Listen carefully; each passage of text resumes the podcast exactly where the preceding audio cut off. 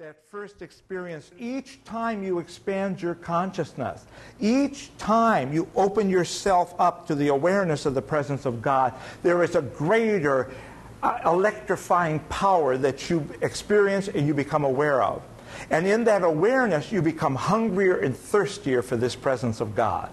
So each one of those initial shocks, if you want to call it that, is really a baptism in the Holy Spirit because the word simply means immersed in the Spirit. You can be immersed in the energy and presence and Spirit of God today only to the point and the percentage of which you know God. Now, a year from now, if you really are committed to a life of prayer in communion with God, then your consciousness ought to expand Yet there ought to be a greater hunger, a greater thirst, because you are now becoming aware that there's more. With God, there's always more. There's no point in our relationship with God in this human form that we can actually say we've arrived. That's impossible. You keep going on. The hunger gets greater, the thirst gets greater. You want more and more and more. So, those of you on that path, You'll be able to relate to this. Those of you are not, I hope it will be a motivation for you. But at that end of the 10 years, I believe I was the hungriest man for God that ever lived. There was such a hunger for God that as I left my offices in Chicago and walked down the street, my soul would break out and I would cry, God! I have had people stop and look at me and wonder. I would too.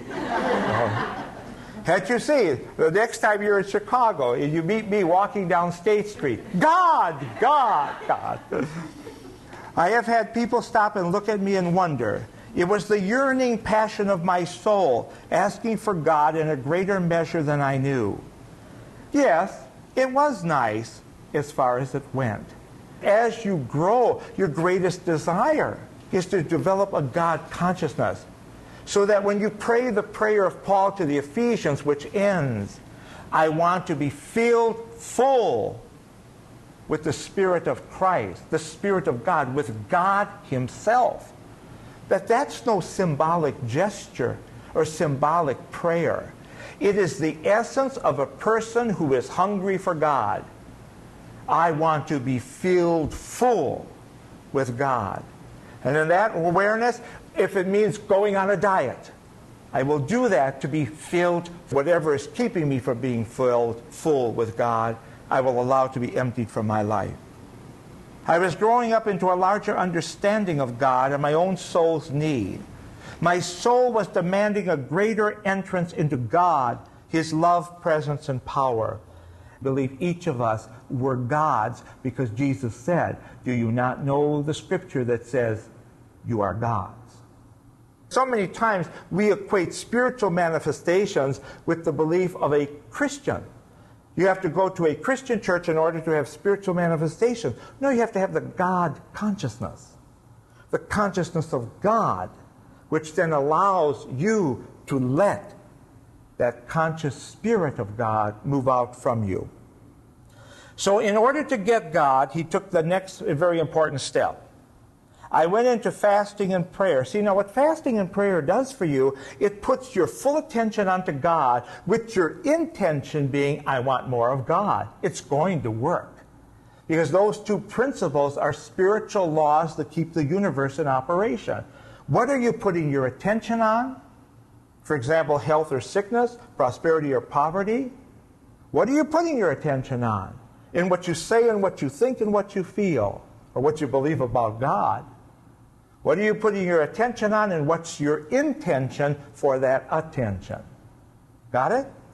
So he said, I went into fasting and prayer and waiting on God for nine months. I think he ate during that time, you know. And one day, the glory of God in a new manifestation, it was new to his eyes. This we call today awareness. The new manifestation and a new incoming came into my life. When the phenomena had passed and the glory of it remained in my soul, I found that my life began to manifest in the varied range of gifts given by the Spirit, the presence of God. I spoke in tongues by the power of God. and God flowed through me with a new force. Healings were of a more powerful order. God lived in me.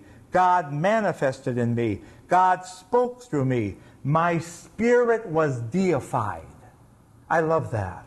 Because that, you know, you're so scared sometimes to put it in those kind of words because someone may call you a heretic. But that's their limited knowledge. What do you care what they call you? They call Jesus far worse.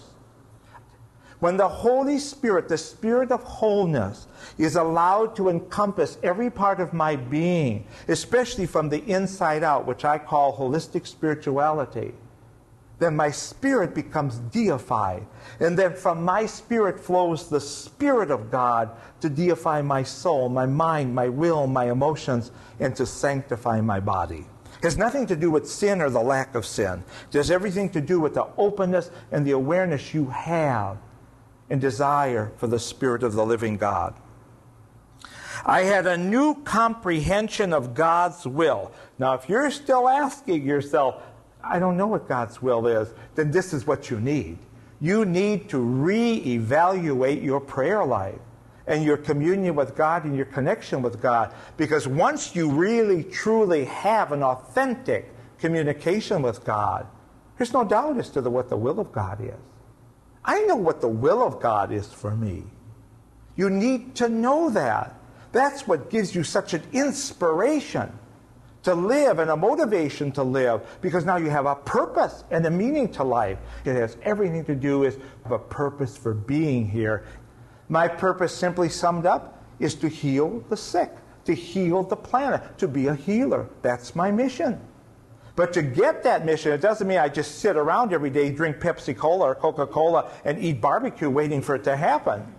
No, I must maintain a direct line, a direct connection with God, so I feel those electrical impulses of the Spirit of God. That I know the Spirit of God is present. I can't believe or think the Spirit of God is present.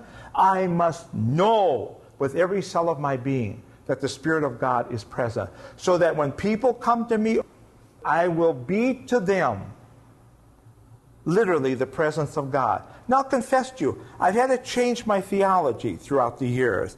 Uh, it gave me great hope when I heard Kathryn Kuhlman say, every time I got my theology straightened out, he came along and messed it up.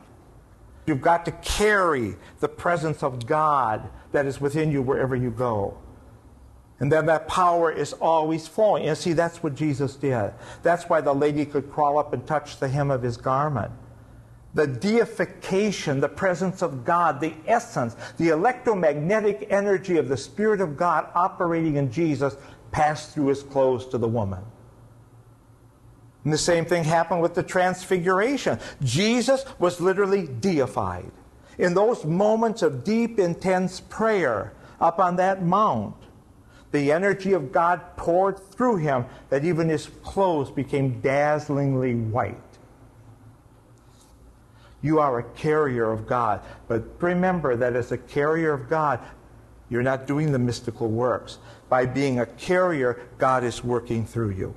God is moving through you. God is always available. See, by becoming a carrier, by thinking of myself as a carrier, what does that imply? All of a sudden, my shift has to go to the fact that, oh, it is true, God is everywhere present. Then a new wonder manifested. My nature became so sensitized that I could lay hands on any man or woman and tell what organ was diseased in their body. And to what extent, and everything about the disease. I tested it. I went into hospitals where physicians could not diagnose a case, touched the patient, and instantly I knew the organ that was diseased, its extent, its condition, and its location. Now, this from Aimee Semple McPherson.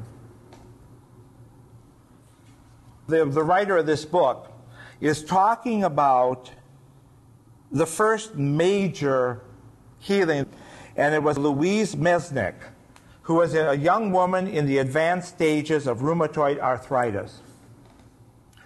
The young woman, curled up in the back seat of the cab, could not lift her head.